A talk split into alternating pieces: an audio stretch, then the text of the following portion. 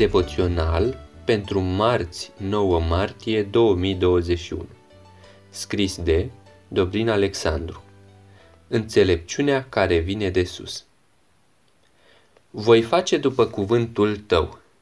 Îți voi da o inimă înțeleaptă și pricepută, așa cum n-a fost nimeni înaintea ta și nu se va scula nimeni niciodată ca tine. 1 Regi 3 cu 12 când vine vorba de oameni pricepuți sau inteligenți, probabil ne gândim la nume precum Goethe, Einstein, Da Vinci sau Newton. Într-adevăr, după estimările mai multor specialiști, aceștia ar fi campionii în ceea ce privește IQ-ul. Alte nume mai recente ar fi cele ale lui William James Sidis, Kim Ung-yong sau Marlene Vos Savant. Dacă nu ai auzit de vreuna dintre aceste persoane, nu uita să cauți un pic pe internet. Pe lângă inteligență și pricepere, Biblia mai adaugă un ingredient foarte important pentru oamenii cu capacități înalte, înțelepciunea. Sfânta Scriptură enumeră în această categorie pe Iosif, Bețaleiel, Oholiab, Iosua, Hiram, Solomon, Daniel, Hanania, Mișael și Azaria.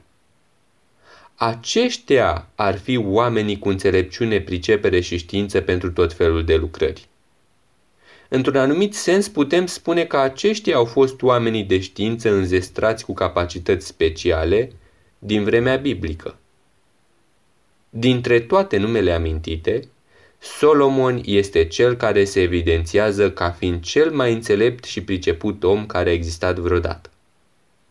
Biblia amintește de asemenea că nu va mai exista niciodată cineva care să se ridice la înălțimea lui. Însă poate că nu aceste aspecte sunt cele care impresionează cel mai mult, ci faptul că el a cerut o inimă pricepută și a primit-o. Cui nu i-ar plăcea ca dintr-o dată să primească capacități speciale? Chiar așa de ușor se poate rezolva doar să ceri și să primești? Biblia spune că experiența lui Solomon se poate repeta. Iacov 1 cu 5 spune că dacă vreunuia dintre voi lipsește înțelepciunea, să o ceară de la Dumnezeu care dă tuturor cu mână largă și fără mustrare și ea îi va fi dată. Poate că nu vom ajunge la nivelul lui Solomon, dar putem fi echipați și noi, astăzi, cu tot ce ne este de folos pentru mântuirea noastră și a celor din jur. Când vom cere aceasta, să avem același gând pe care l-a avut și Solomon.